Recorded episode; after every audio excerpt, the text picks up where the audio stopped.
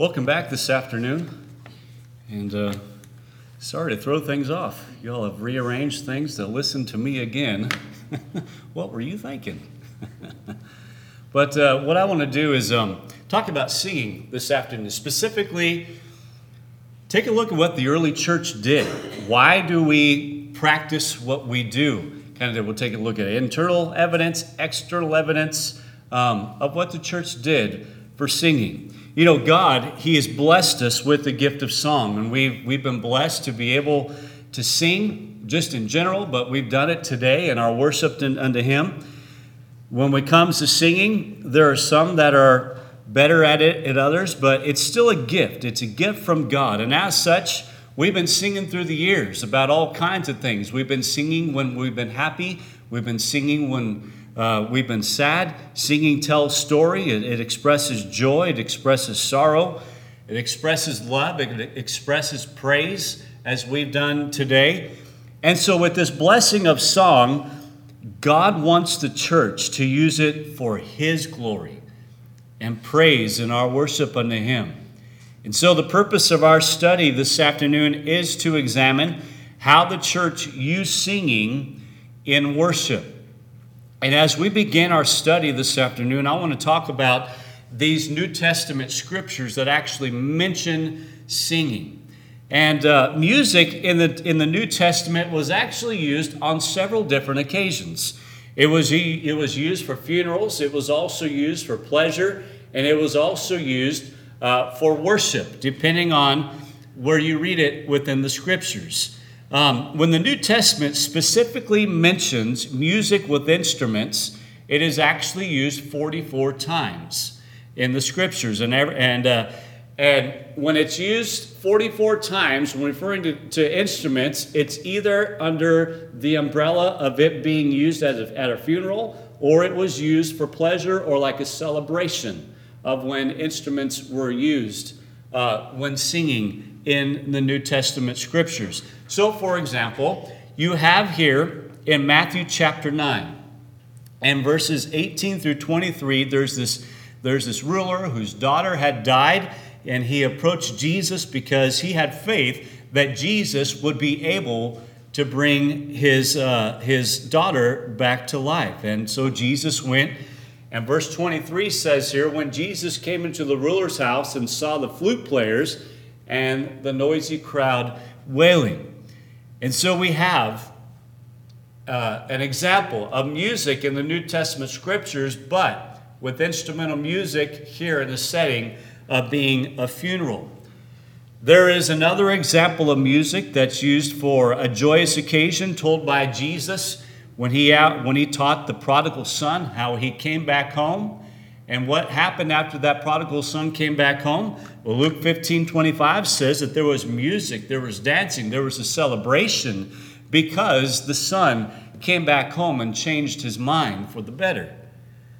There are allusions to heavenly music in the New Testament scripture, and I'm a little behind, but there's music that uh, allusions to heavenly music um, when it comes uh, to the New Testament uh, writing about things like, for example, the book of Revelation.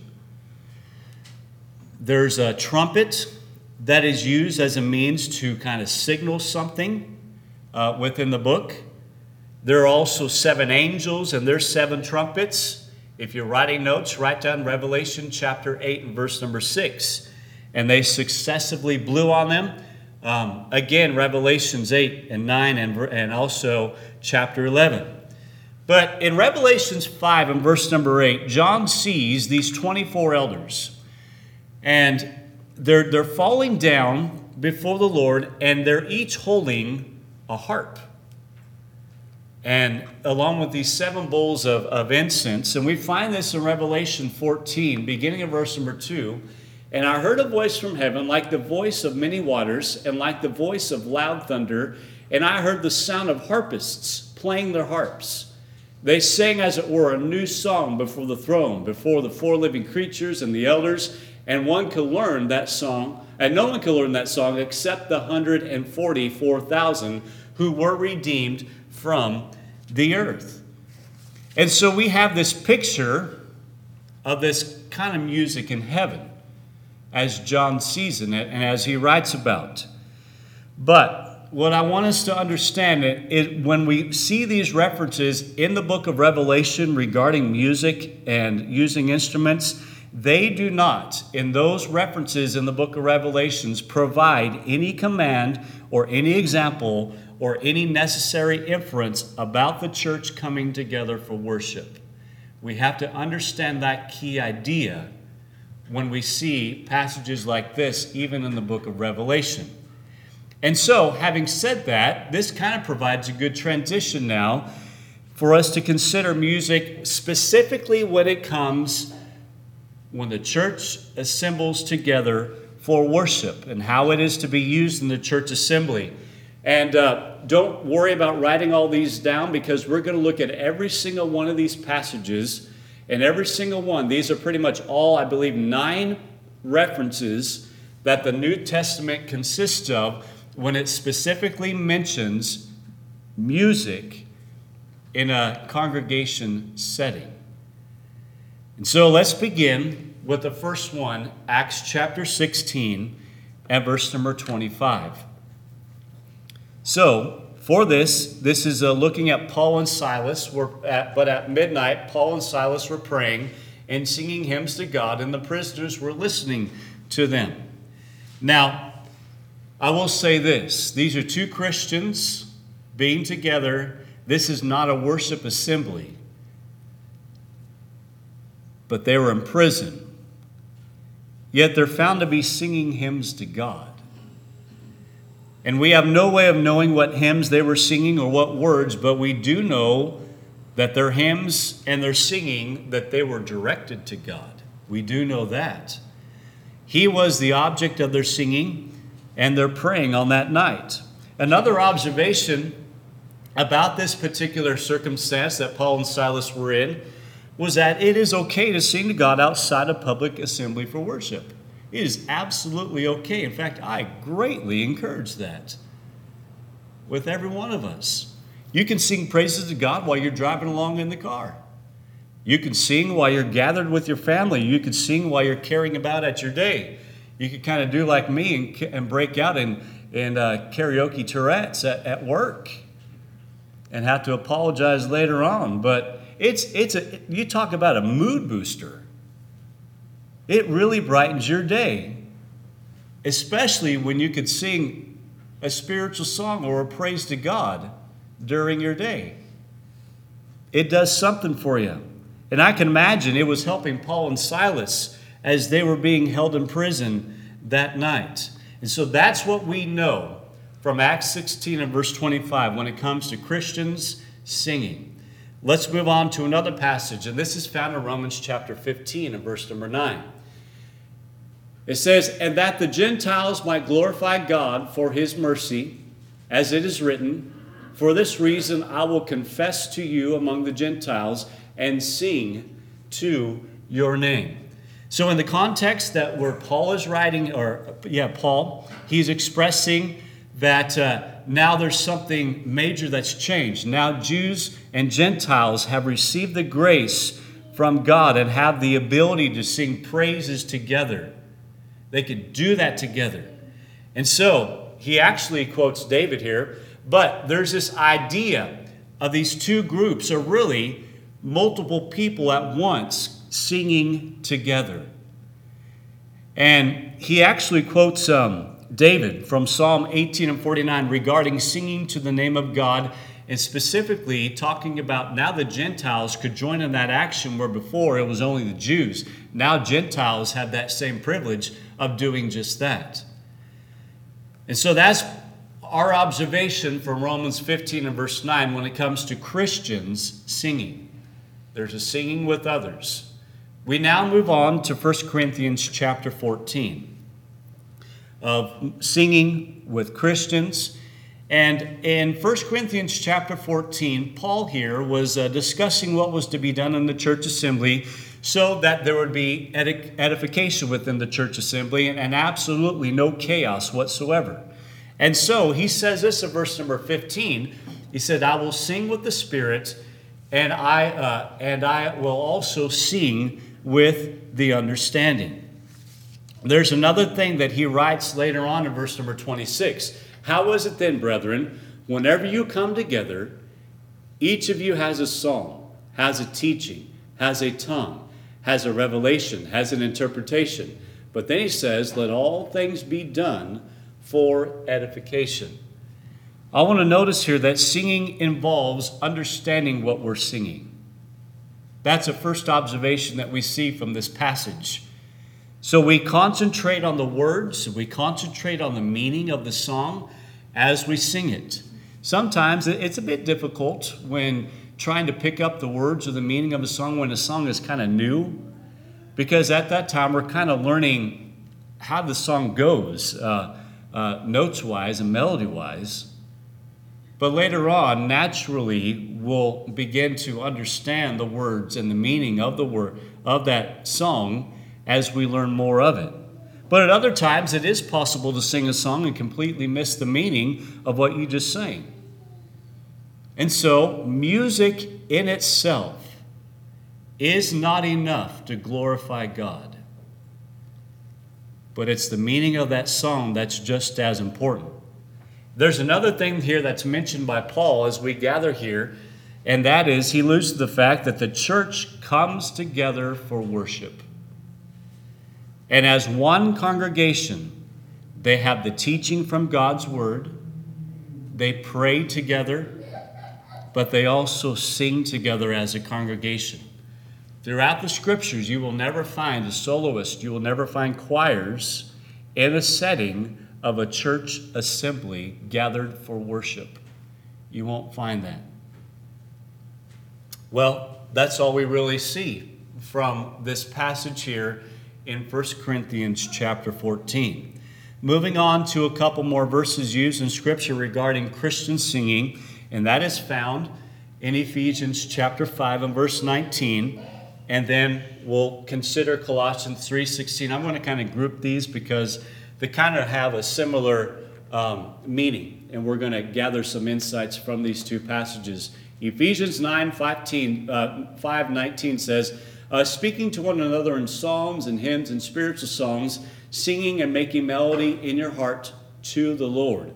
And then Colossians chapter 3, verse 16.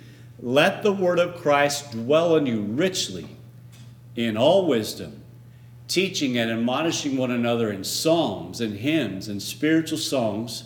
Then he says, singing with grace in your hearts to the Lord. There is the one thing I want to or kind of notice or draw from these two passages is that we are commanded to sing as a church or as a congregation. We are commanded to sing. There's a and there's no out with that. The passage in Colossians tells us that singing, well, that's a form of teaching. And it's also a form of admonition. And so we are to deduce from this that we are not just merely making musical sounds when we sing.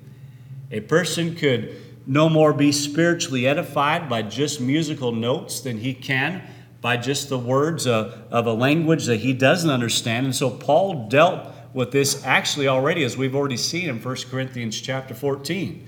But Paul said our music should be such to kind of create an understanding on the part of those who are involved. And so this implies words, not just sounds within music. And the second thing that I want to notice here is that we can't just sing anything that we want to in, in, in worship. It is limited to what we could see. Paul mentions we are to sing psalms, hymns, and spiritual songs. Now, I looked at all kinds of, of scholars and, and commentators about if there's a difference between a psalm and a hymn and a spiritual psalm. Some say yes, some, some say no. It would, if you say yes, if there is a difference, I guess today we would liken it to in our psalm books that we sing from, we have hymns. And then we have songs of the Southern gospel kind of uh, nature. And we also have songs of like a contemporary nature. Kind of those differences. So if you were to say those are three different things, I guess you could relate it to that. But they all share one thing. And that one thing is that these songs bring our minds to spiritual things like God and Jesus and heaven and love for one another and the church. And you could go on and on. In fact, we are told to sing to the Lord within these two passages here. And so, from that, it eliminates secular music. We can't just sing anything we want. Another, a third thing I want to notice about these verses is that they indicate the entire congregation is to participate in the singing. You have this term, one for another, or one another, pardon me, in both of these passages, and it's a reciprocal meaning, meaning, uh, meaning that it represents kind of an inner exchange between me and you as we sing together. That's, that's what it means. There's another and fourth thing that to notice about this, and this is about the term for making or to make melody.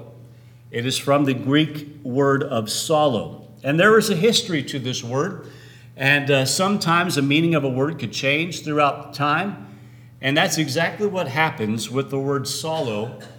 And we have to understand what this word means at the time of when Paul wrote it. It was sometime between the year about 900 and maybe 330 BC, somewhere in that range. Psallo, the word psallo, carried the basic meaning of to touch sharply, or to move by touching, or to pull, or to twitch. And so psallo was used of twitching the carpenter's line as to kind of leave a mark, like you're like you got a chalk line and you pull that line and, and you've left a mark. It could uh, mean something like that, but psallo could also be used to convey the sense of plucking the strings of an instrument. So that's what it meant before the cross, between 900 and 330 BC. Fast forward through time now, till after the cross. And you arrive at the time when the New Testament was being written. And scholars acknowledge that the fact that the meaning of psallo had actually changed. And let me give you a few references regarding this. Thayer says about this word psallo, he says, and I quote, in the New Testament, psallo signifies to sing a hymn, to celebrate the praises of God in song. Let me reference someone else, W.E. Vine. Another great scholar on words said this. He said the word psallo originally meant to play a stringed instrument with the fingers or to sing with the accompaniment of harp of a harp. Later, however, and in the New Testament, it came to signify simply to praise without the accompaniment of an instrument. In the uh, exegetical uh, dictionary of the New Testament, Balz and uh, Schneider says this they write In the New Testament, psallo always refers to a song of praise to God. Now, seeing those references, we understand the term had changed over the years. And if psallo did retain some association of, of plucking while Paul was writing this letter to these brethren, the instrument would have to be identified by the text, would it not? wouldn't you think? So, based upon that, another author, F.F. F. Bruce, says he made this observation that the melody of which Paul is principally concerned is the melody of the heart, which accompanies the vocal singing. So, the heart, well, that's the spiritual instrument of this context. There is no mechanical instrument implied in Paul's teaching. And as we've seen so far, with Christians or with church assembly, we don't see this type of, of, uh, of, of music, of instrumental music. And we're going to progress our study, and then we'll come to the conclusion at the end of this. And that's all I'm really going to say about instrumental music in our study. I want to kind of keep it down to what did the church do as we progress on. We have Hebrews chapter 2, verse 12, which comes to our, our next passage when it comes to Christians and music. And uh, it says here, Hebrews 2, verse 12, saying, I will declare your name to my brethren in the midst of the assembly. I will sing praise to you. Now, the writer of Hebrews, when he writes this, he's actually quoting from David. And the passage is from Psalm 22 and verse number 22. Now, the speaker in this passage, if you look at the context of, of Psalm 22, was talking about the Messiah. So, this passage is the Lord about the, the Messiah and prophecy. And so, because of that understanding, some have argued that this was actually fulfilled, this passage or the prophecy, when Jesus, uh, when he sung that hymn with the disciples there at the Passover feast, the very night where, where he would be betrayed, that they sung that hymn after that Passover feast, just actually before he instituted the Lord's Supper. So most agree this is this is that, and that's pretty much all we know about this. So this has nothing to do with with the assembly of the church, but yet it is a reference to singing in the New Testament scriptures. Hebrews 13 and 15, we find this. Therefore, by him, let us continually offer the sacrifice of praise to God, that is, the fruit of our lips, giving thanks to his name. This giving of of thanks from the fruit of our lips, that's in reference to us doing that through our voice in singing. That can involve that way. And so that's another passage. We find another passage here in James 5 and verse 13 regarding Christian singing, where it says, Is anyone cheerful? Let him sing psalms. And again, we find that uh, feeling a certain way, in this case, he's saying, if you're in a good mood, sing. Sing about God's goodness. Sing about heaven. Sing about the love of, of Christ. Sing. Burst forth in song.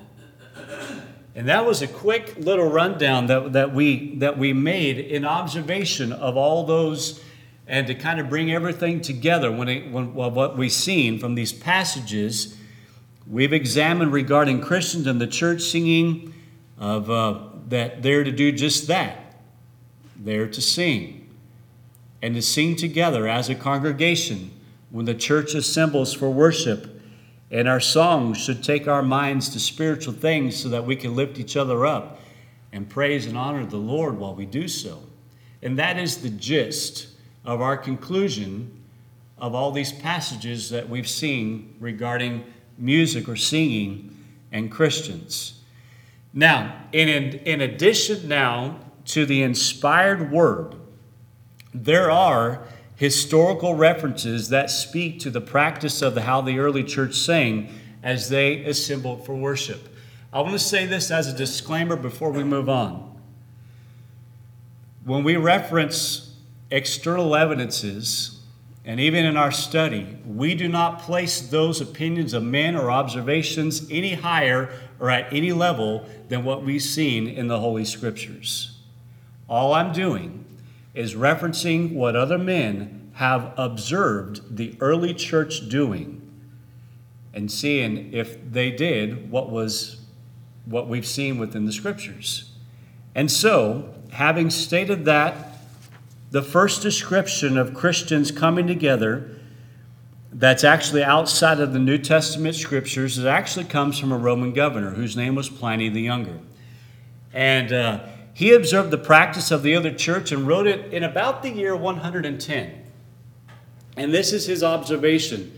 And you'll notice he is very doubtful this man's a Christian because of his language um, and his observation. But he says, affirmed, however, the whole of their guilt or their error was that they were in the habit of meeting on a certain fixed day before it was light, when they sang in alternate verses a hymn to Christ as to a God and bound themselves by a solemn oath. What we see is that he sees a group of people coming together and they're singing. And these alternate verses, um, it could kind of be where you have a leader. Maybe before there were song books back in the day, you would have a leader who would sing a phrase, and then the congregation would repeat that phrase, and you would have this reciprocal kind of thing going on during the song. And that seemed to have been a style of singing back then. And so that's one thing that we notice from Pliny the Younger regarding them coming together. You have another um, in his commentary on Psalm 65, you have uh, Eusebius who says this about the church. He says, Throughout the world, in cities and villages and in the country, in all the churches of God, the people of Christ who have been chosen out of all the nations send up, not to the native gods nor to demons, but to the one God spoken of by the prophets. He says, hymns and psalmody with a loud voice, so that the sound of those singing can be heard by those standing outside. And how can that be done? It can only be done with a large group of people or with a group of people singing together. And that's what we see from his observation. It takes my mind back to when mom and dad would take us to the to the sulfur meeting. If you've never been there, they've got this tabernacle just out out in the open, and around there just a, a surrounding neighborhood. And when you have hundreds of people gathered there for worship and singing together, all the neighbors could hear. I imagine he would be able uh, to uh, make that same observation with the church coming together to hear that sound of those singing together. And so that's what we know his, um, about the, the church where they assemble for worship and how they sing together as a congregation. And I'm just kind of kind of leave it at just those two observations from external sources. But singing in the church is a wonderful thing. There's a reason why God commanded for the church to worship Him in song. If I were to brainstorm, I would say singing brings people together, doesn't it? Singing unites us. Singing creates emotions within us. Singing touches our hearts. Singing creates an opportunity for us to praise Him. And it doesn't matter if you're good at it or not, just sing. And sing from your heart. And sing praise to Him. And that's really all that matters to God, is when you do that. What a wonderful privilege we have to be able to do that every time we come to worship, don't we? It's not because the leaders of the congregation have decided, well, this, we've had the tradition of always singing, so people like singing, so this is what we're going to do. No. But God blessed us with the gift of song, and He says, I want you to praise me in that. And it's a beautiful thing.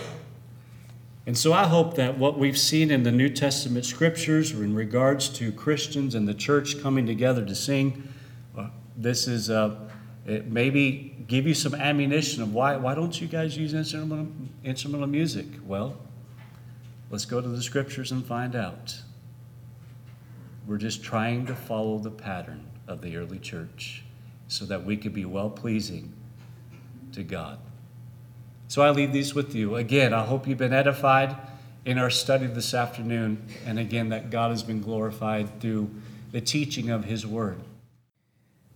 We thank you for listening to our podcast put on by the Church of Christ at 2215 Planz Road in Bakersfield. If you would like any additional information, or you would like to receive a free Bible correspondence course by mail, please email us at info at churchofchristbakersfield.com. Our service times are Sundays at 10:30 a.m. and 5 p.m. and Wednesdays at 7:30 p.m. Please make plans to join us. We would love for you to be our honored guest.